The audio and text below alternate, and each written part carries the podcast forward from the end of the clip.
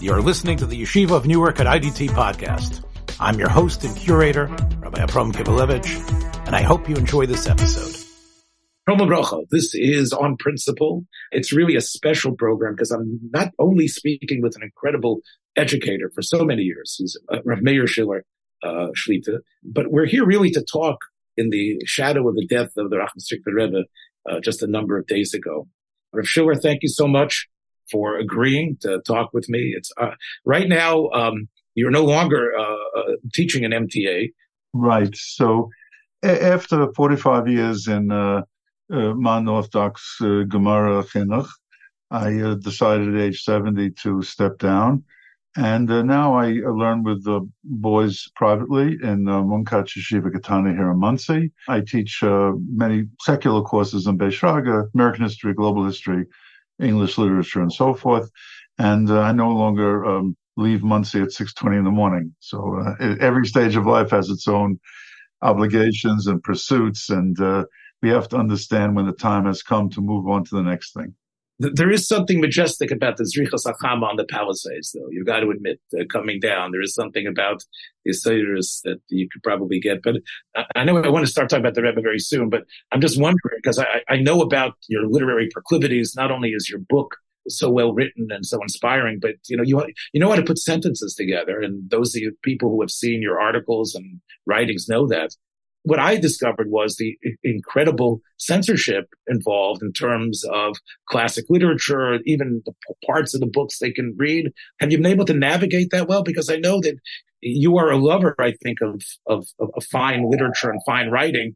Are you able to give that over to your students? Well, well, yeah, to a large degree, there are these books whose name of the set I'm forgetting, but it's a collection of short stories, which is has been yeshivish uh, created. So we use those for literature.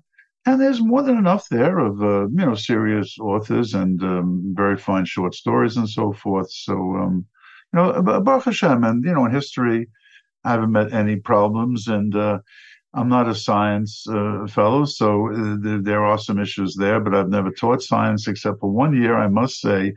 They needed a biology teacher. And uh, I volunteered to do that, uh, to teach biology but I don't want to say the word. It's almost the, the bizarre amkis and detail of creation, the, the 70 trillion cells in the human body. I, I find it hard to catch my breath when I was teaching biology. So in biology, there were uh, one or two areas which were which were omitted. So, but, but it didn't matter. Being able to distill the positivity of exploration, that there is something, there's something that can expand your mind. Uh, I think that that's always a good lesson. You know, you know, in this area that we both have been in, which is teaching in modern Orthodox schools, uh, and this is, I think, a good segue to what we really want to talk about. I came to the Rachman Rebbe because I had been given a offer of teaching in a, a modern Orthodox school where I would have to teach girls Gemara. It, it was Kushner, uh, the Rae Kushner Yeshiva High School. And I asked him, you know, should I be worried about this? Because presently my, my position, I was mostly involved with adults and he machte the vek with his hand. He said, no. He says, no. He had no problem at all. I told him that I said, "This is mit Kedisha, this is mit you know, no. He said, this good.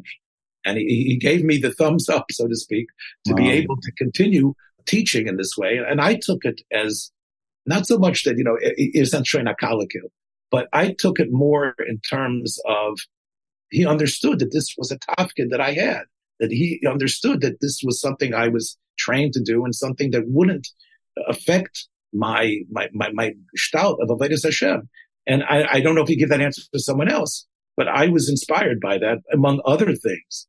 I'll just add, in, in just in addition to the story you just told, that in 1977, I started out as a Rebbe in YHSQ, Yeshiva High School of Queens. And there was a boy in my shir there who was from a non-from home.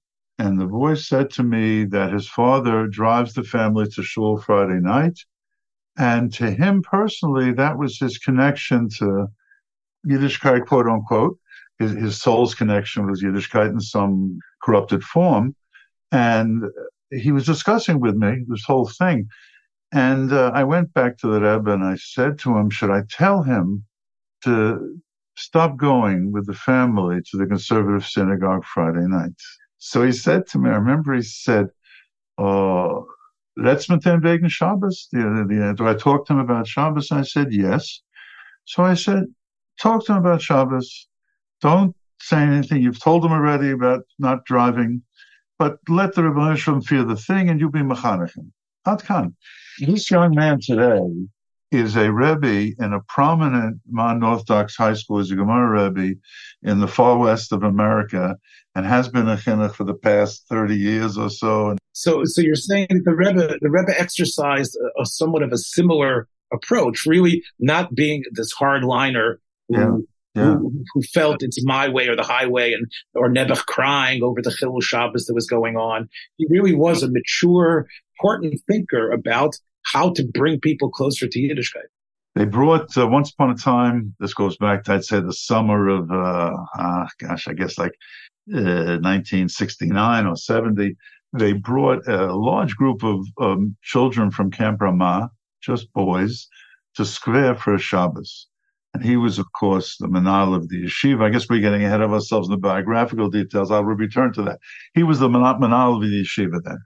And some um, fellow, co co Talmud of mine, said on Erev Shabbos, it's a great shala. We have wine in yeshiva. These boys are eating yeshiva. They can see the wine, touch the wine. It was Omatin. So I remember running to him. It was Erev Shabbos. And I came in and he already had the, his wet payas from the mikveh. And I posed this question to him. And he took down the Rambam from the shelf, showed me Hilchos Mamrim, Perik Gimel and Hilchos Mamrim. There are three see from there in Hilchos Mamrim, which begins with a discussion of the badness of the Karayim who reject Torah right. And then the Rambam says, but the children of these uh, uh, first errant Karayim are Tinoke Shanishbu and Mitzvah Karvam or Lahavam, etc., etc. So he said that to me, and I said, well, again, in my foolish adolescent uh, foolishness, I said, what about the counselors? So he says, "Who's the chilik? Who's the councils and the kids in the same Tinnik Nishba?"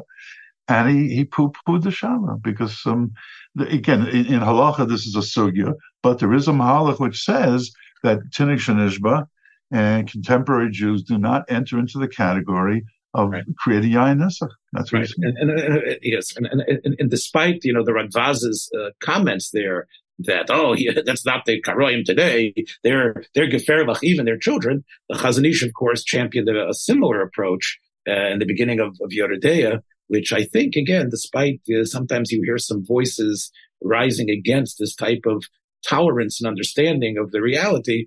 You know, mm-hmm. this has really become the, the, the landmark of how daily Israel deal with the, the non-from chevra. Um, so tell me, you mentioned that you were a Talmud. So was Rav Chai Yitzchak Tversky Zecher Tzaddik V'rocha.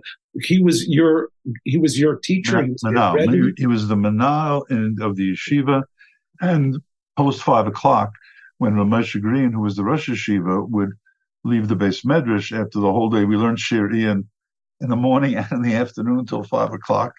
But uh, at five o'clock, we switched to Shulchan Aruch in depth, which included Talbez Yosef and the Shulchan Aruch Magen Taz to be followed up in Rav Shulchan Aruch and Mishnah Berurah. So this Seder of fairly serious Shulchan Aruch began, but with a Magid Shir at age 14, what you call today Yeshiva Katana.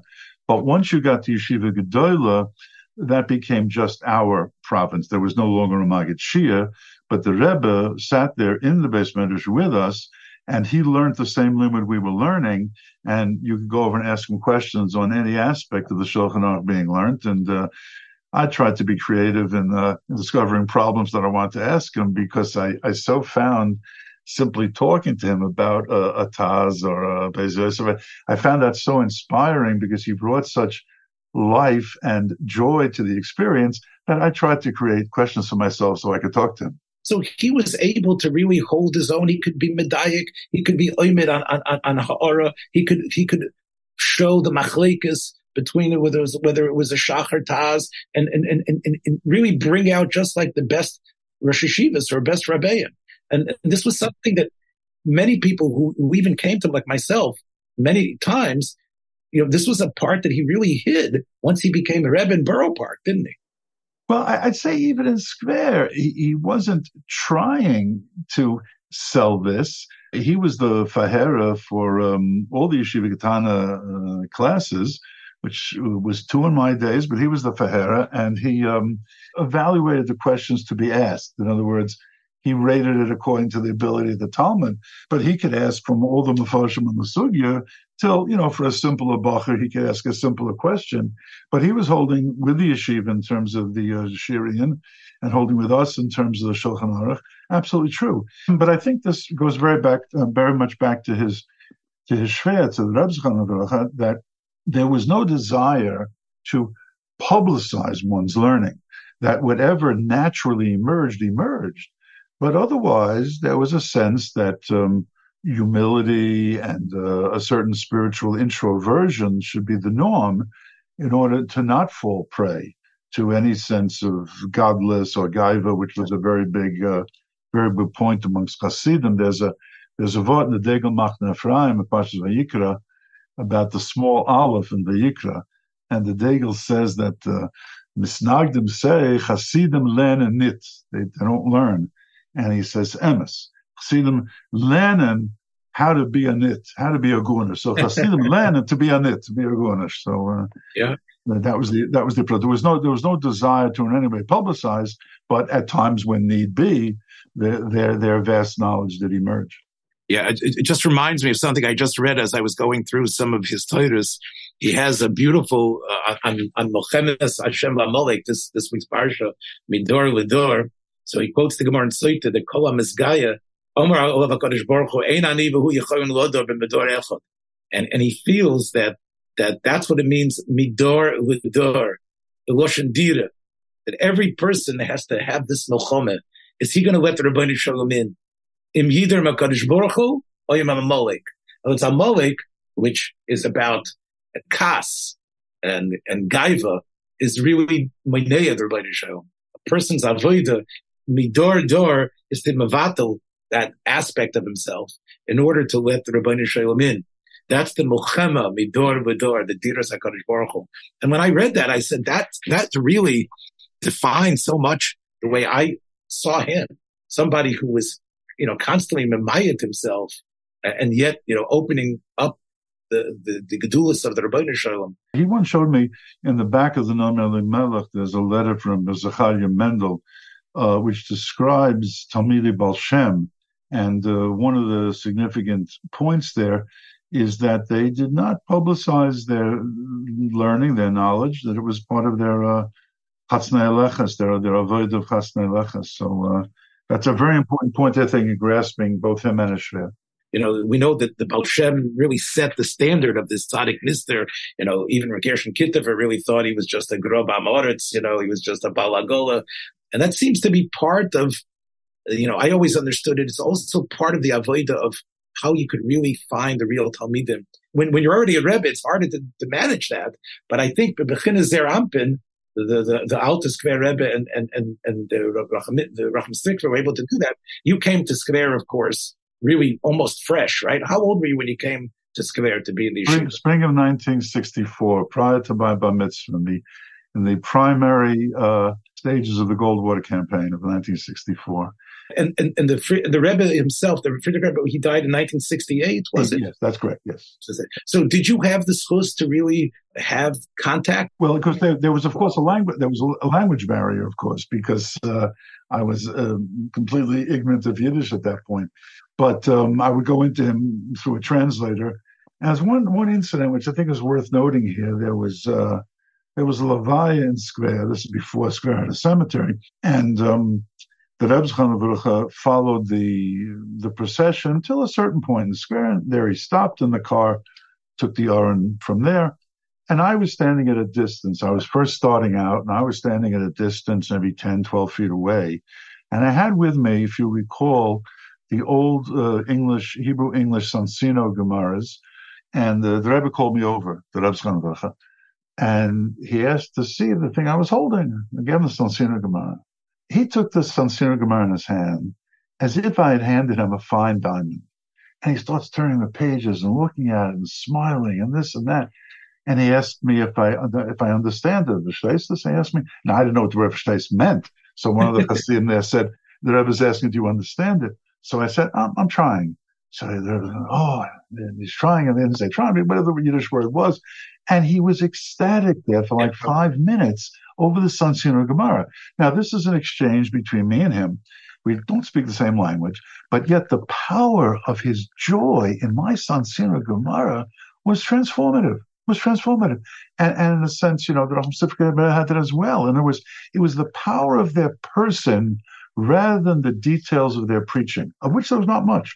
Um, later on, Borough Park that the Raham did give occasional public lectures, but very little.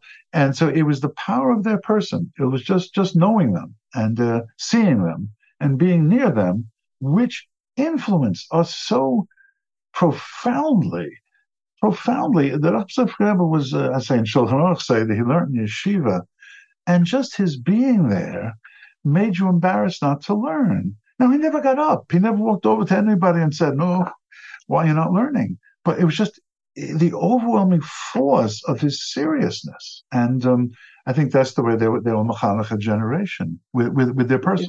It's been already recounted, and I'm sure it's going to be told over often that he he was pushed into becoming a Rebbe. He really didn't want it. And it was, you know, he had to, and then he went to Borough Park. Mm-hmm. Did you see him when you, when he was the Menachel Shalom Meshiv? Did you see him as a Rebbe in training that he was going to be a Rebbe? Or did you just see him as a tremendously uh, uh erudite, wonderful human being? Yeah, the, the, the square I walked into in 1964, the head of the table at the Tish had three individuals.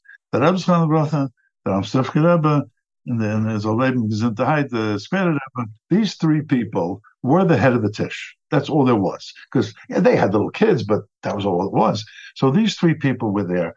We regarded them as our Wegweisers. They, they were showing us the way. They were teaching, they were teaching the details to us. This was, um, all three were considered lofty and um, someone you want to spend time with. And the Rav Simcha Rebbe in particular, since he was the manal of the yeshiva, he in a sense assumed a very large role in our lives. So again, Friday night before a yahrzeit or before a yontif or sometimes before Shal Shudas, we would go to his house. And he would say vet and tell over Sipuret Tzadikim. So did we think that someday there's going to be that, uh, that these two men are going to become rebbes in their own right? I don't think we thought about in those terms. We just thought about these are our spiritual heroes and spiritual teachers. And uh, I don't think we thought about the future much. You know, when you're 16, 17, you don't think about the future too much. It's funny because again, you know, I, it shows you the Tmimiskeit of Chassidish Chevra after the, the Shver's, after Shver's and, and he writes every single, if you look in the Morris Tahiris, he's constantly quoting what his Shver liked saying over, how his Shver said it. I've got a sneaky suspicion. I, again, it's, it's, it's, it's probably wrong, but I, I have I just became familiar with the Mars Cyrus recently as I'm preparing these talks about the Rebbe, and I see his he quotes the Toldos much more than is usually. Usually the Toldos is one of, along with the Noam Melech, everybody has its Heilig in their shtum, but the Toldos is one of this farm that's very muznach. It's because it's it's almost pilpulistic. You know, you you don't get like oi like the Nesiva Sholem era is not going to plug in uh, to the Toldos. And yet I see in the Imaris Tahiris, almost every other page he's quoting the Toldos. And is it possible that there's the, the name Yaakov Yosef somehow rang like somehow? No, no, no, no I, I, don't think that was it. It was essentially in in in, in the Square Dictionary. Uh, Me'or Einayim and Toldos were often described as the Kalim Rishonim. Uh-huh. These are, you know, both um, Talmid and Balshan. They're right there sure. at the beginning. So I think that that was more of what it was. Good. Although I will add here that the Racham Rebbe and the Rebbe Chaim Skver both had a tendency when they would say over uh, Torahs in public, they would very much cut to the chase of the the powerful personal message, as opposed to the prolonged drush which helped you arrive at that message. And there is a Me'or Einayim somewhere in the, I think either in the Likutim or somewhere, that says, um, that send away the aim, which is Yeshem Masori, Yeshem Mikra means drush. Send, send that away. And the bonim, the, the children, the lamaisa, tik to yourselves. If you look at the Rav Rebbe's Veta, even, even the part of the Sefer that has the actual Veta, or if you look at there's a, a one volume Dibras Kodesh uh, from the Rebbe's Chanavacha that one of the Yingolite in those days put together, you'll see there's always a shortening of the Vart to make it doable, but yet to cut to the chase in terms of the uh, avoid the aspects of it. And so it seems, you know, especially from the way you're talking, Rav Schiller, that you know, he was your menachel, but did he become, in a way, again, it, it's hard to say who your Rebbe. Would you say that he was your Rebbe? All of us, all of us, not just me, everyone, everyone's got a yeshiva. He was the source of inspiration, comfort, consolation, because uh, the Rebbe's Chanukah was the Rebbe for the whole world. There was there were certain times of providence and so forth, but the Rebbe Rebbe, there was a simon in his in his house that when he took the curtain from his farm room and lowered it, that meant whatever it was he was learning was that don't disturb. But when that curtain came up, any Bachar yeshiva, anyone, any age level, could knock on that door and would receive a warm welcome and would be spoken to at as much length as would need be. So in a sense, he was the the personal conduit uh, for the Rebbe to us in that he was the the asoidus of, of, of life, the asoidus of uh, Ben Torah, of life. He was the one who brought those things uh, to us, very much so. It's worth noting that he led the way in terms of utter subservience to the to the new Rebbe and utter respect to the new Square Rebbe. And, um, you know, in case anybody had any doubts, you know, this young fellow, 28 years old, is taking, 27, is taking over, that he was very much instrumental in moving the whole Square village and the whole Hasidus in that direction. I remember actually a vivid memory of this, the first Pesach after the Seder, the minig used to be that the Rebbe would stay on the bed and say Shir Hashirim, and everybody else would get up and dance, also the Pesach and the Shana Abba. And the Rachman Rebbe got up to join the dancing. And the Square Rebbe gave him a chapum and sit down, sit down. And, you know, he went along with that. And, and uh, similarly, when it came to Shiraim and things like that, he would urge the Rachman Rebbe to take himself. He wouldn't give him any of the Shiraim. On the other hand, whenever the Rachman Rebbe could extricate himself from this enforced position as sort of co-rebbe when he could extricate. So that first Pesach, Achon Shal Pesach, fell on Shabbos. So Shal Shudas was a little shorter, and it was dark. And after Shal Shudas, we danced afterwards. So then, since it was dark, the Rav Rebbe took this opportunity to to get up and just move on and join join everybody else in the dancing and that Rebbe wasn't able to pull him down. But um, he came to he came to everything, all Tish and all the Zachen, all his I mean, completely that transition. He was instrumental in making that transition uh, smooth. So that cemented Reb David in Skver. Yes, absolutely. From from sixty to eighty two, which is a, quite a bit of time. He stayed for fourteen years, really, you know, nitfal to the Square Rebbe, and and continue just being a, uh, not just, but continue being the Menal in Square. Right. And, and Mashpia on the Bacham. Yeah. So, uh, one thing, uh, Rabbi Schiller, that I, I, heard from someone I know you're bakant with, uh, Simi Weber, he said to me that when he was with the Rebbe Eretz Yisrael and he was his driver, he often, he spent a lot of time with him there. He found him almost to be a different person in Eretz Yisrael than here in, in, in New York and in Brooklyn. Did you ever sense that as well? That he almost had this like this this cheshek, this longing, as if I'm not in my place, really. Oh boy! I mean, the the the, the love of Yerushalayim and of of his youth in Yerushalayim and of the Elter Yidden of Yerushalayim, both Hasidim and Prushim and Misnagdim, these were all very they sort of meld together there. Yes, very much so. And whenever a conversation would move towards that Yerushalayim, you know, the 30s, 40s, 50s Yerushalayim, he was like he was like invigorated by a discussion, and again, it could be like a Graysimus Nagin from the Prush from anybody, but the tamimus and the sincerity and the the piety, uh, holiness of those people was always a big part of his person. And if you gave it a little, a little prick, it just flowed out completely. Did you feel that you know, if he could, if he was in his own shlita, he would have just gone back to Eretz Yisrael? Well, that's an interesting question. I mean, obviously, again, there's, you know, he had an older brother there and uh, his father. Again, there would have been technical difficulties. But I mean, could he have made a choice in absolute a vacuum of other forces and factors, and there would be no Rav Hasidim and no square, no nothing. I think there's no question his his love would have been Yerushalayim and Eretz Yisrael. I mean, there, there there's so many vet and, things from his his his experiences in Eretz Yisrael, and again, he his experiences predate 48. So right. there is a of going to the Kosel in the old days, zecharinas of going to Hebron in the old days, so again, it was a, his Eretz Yisrael is still a, a pre 48 to 67 Eretz Yisrael. We, we have a need, Rav Schiller, and both of us, I think, aware of that, of, of putting people into certain boxes and saying, oh, this is this malach, this is the way the Litvish are, this is the way the Hasidim are, like this is a, you know, it's an approach. You're right. He came from a, a, a, a, a sort of tremendous laboratory before Eretz Yisrael exploded into the, this merkaz of all Yiddishkeit. And, and those, those chevra there, as you say, they, uh, you know, Simi Weber said to me that the reason his father sent him there was because by the Chassidish Chadarim, they gave pitch that he felt that he was too much of a nefesh adin to go to a place where I don't know if you've ever heard this before. No, no, and that's no. why he went to Eitz Chaim because by the Litvisha they didn't hit. Uh-huh, uh-huh.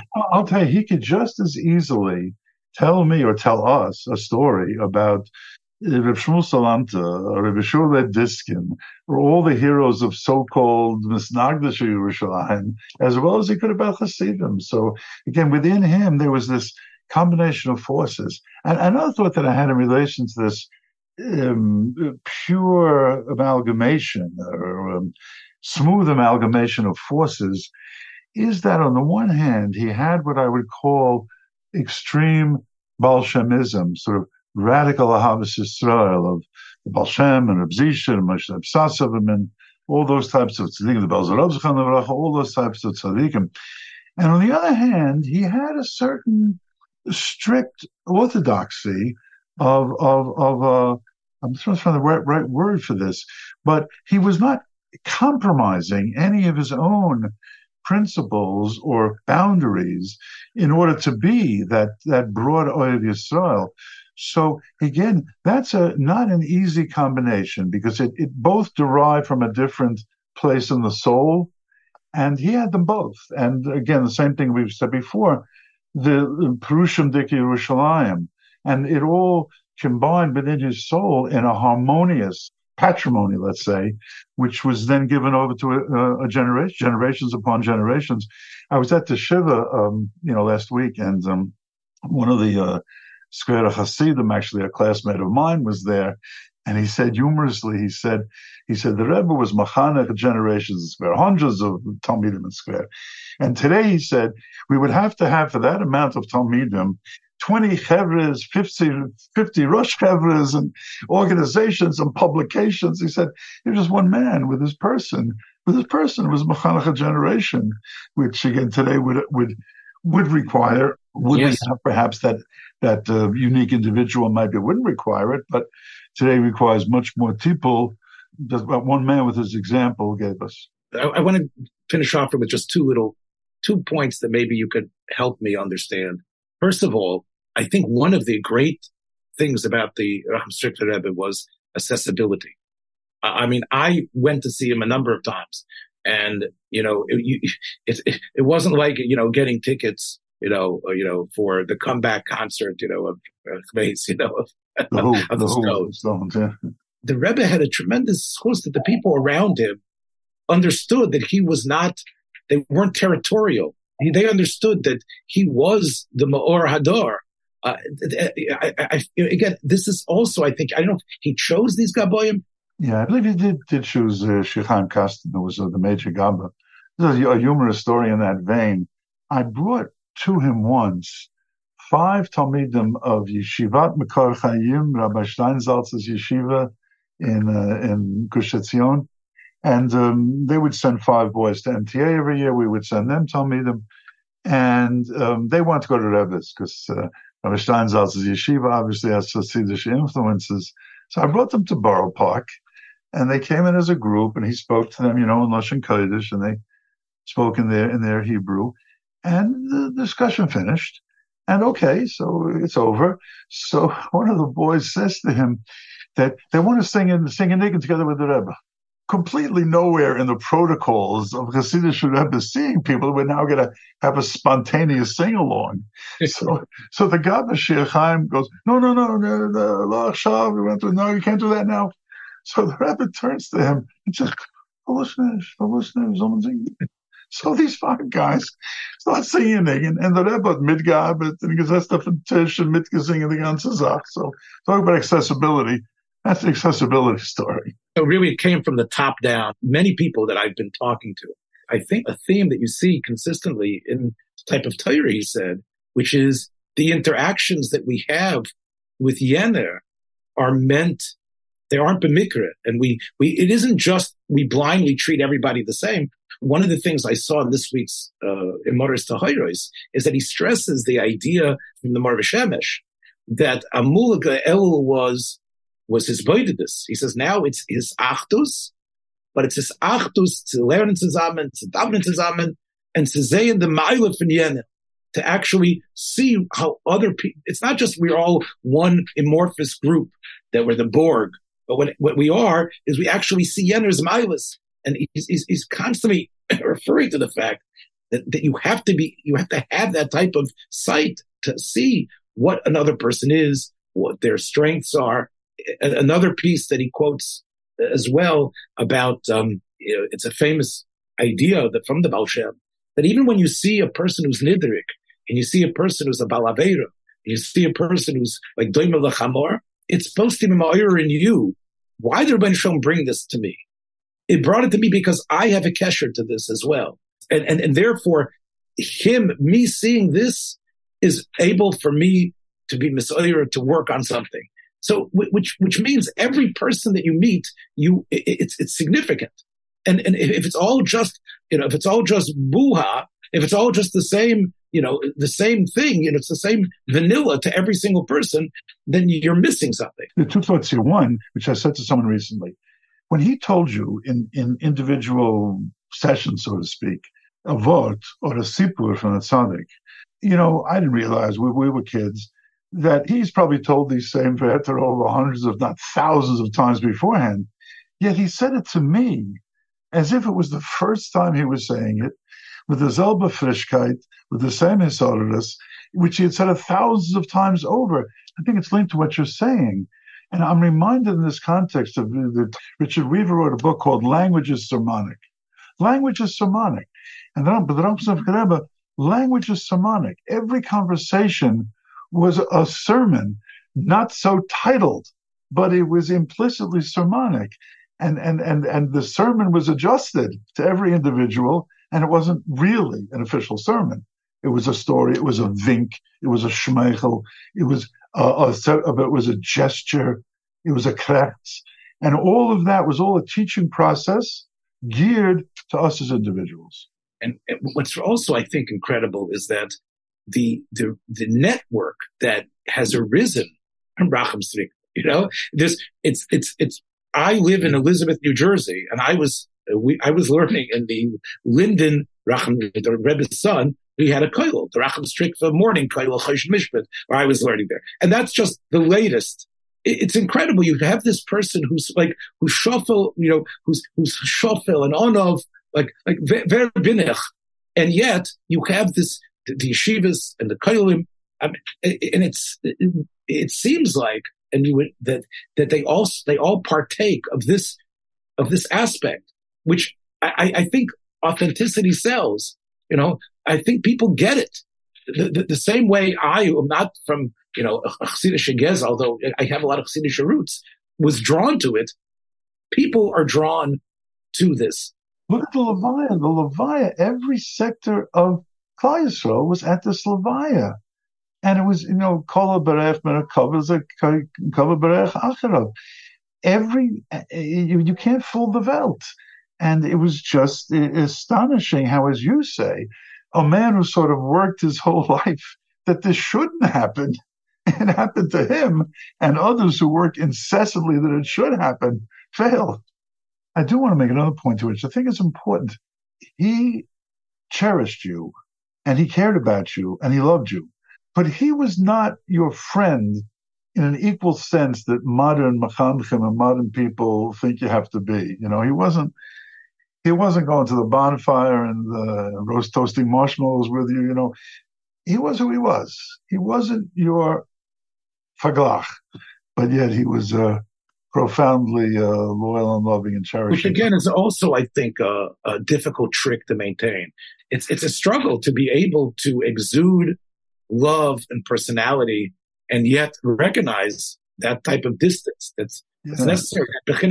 Look, Aaron Akoyan was a Rosh Yeshiva. You know, Aaron was he was a Rosh Sanhedroyas, the Zohar says. He wasn't he wasn't just walking around, you know, like hugging everybody. Well, one of the great uh, dilemmas that confronts uh, our generation today is how to navigate this notion of distance and covet and uh, seder.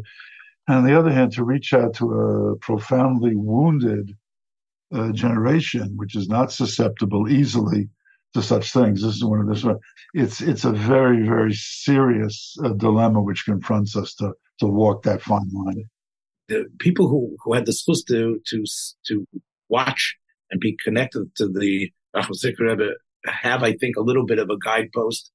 And I would say again, although you know I, I might be presumptuous in this because I'm not speaking from a, uh, a scientific reading, but I think there's a, enough even what he's left in, in, in this Sefer to show a, a certain approach, an approach that is, is makbid on Shmir Sinai, is makbid on the Nyonim of and, and understands the enemy, understands, but at the same time is, is full of Ahavas Yisrael in, in, in, in a way that goes way beyond lip service, in a way that if it's taken to heart, really, I, I think breaks down boundaries. So I, I believe that, uh, you know, the, the, that he's left for us uh, a, a, tremendous halal. But I think the the clues to how to mashlim, I, I think, are definitely there. I used to go to the Tish Purim, the second night of Purim, and I need not tell you that in my North Orthodox circles, Shushan Purim is not much of a yom. Sure. So I came back, and every year, before I went to Park, I said to myself, you know, you don't take any days off from MTA. You don't miss any days take tomorrow off. Don't have this pressure to get up at 6.20 in the morning, Shushan Purim in the morning. Take the day off. And I would come home and I would think to myself, what would he say if I told him this idea? Well, first of all, he would have said, if it's going to stay tomorrow's morning, don't come to the tish altogether. You know, I don't, need you necessarily. But certainly he would have said, get up tomorrow morning at 6.20, stop being a baby. So every year I went to the Pacifica thinking I'm going to take Shushan Purim off. And every year I wound up going into MTA the next morning at 620. That's his lasting legacy. You know, that uh, he, he, he spoke to us and demanded of us, you know, he wasn't there, but he was demanding of us. Well, uh, thank you so much, uh, Rav Schiller, for, for sharing. And uh, as much as I have admired you and understood how important you've been, the fact that you were so dovuk to Rav Strict Rebbe, and in a way, in my mind, you know, gives us even a, a greater a commonality Mitzvah Hashem, I hope that we're going to get you back here now that you've tasted a little bit of the of the uh, sort of uh, jousting that we do here on on principle. We'll get you back hopefully soon. Thank you so much. Very good. Shkoya. Shabbos. Thanks for joining us for another episode from the Yeshiva of Newark at IDT Podcast. Be sure to subscribe on your favorite podcast app so you don't miss a single episode.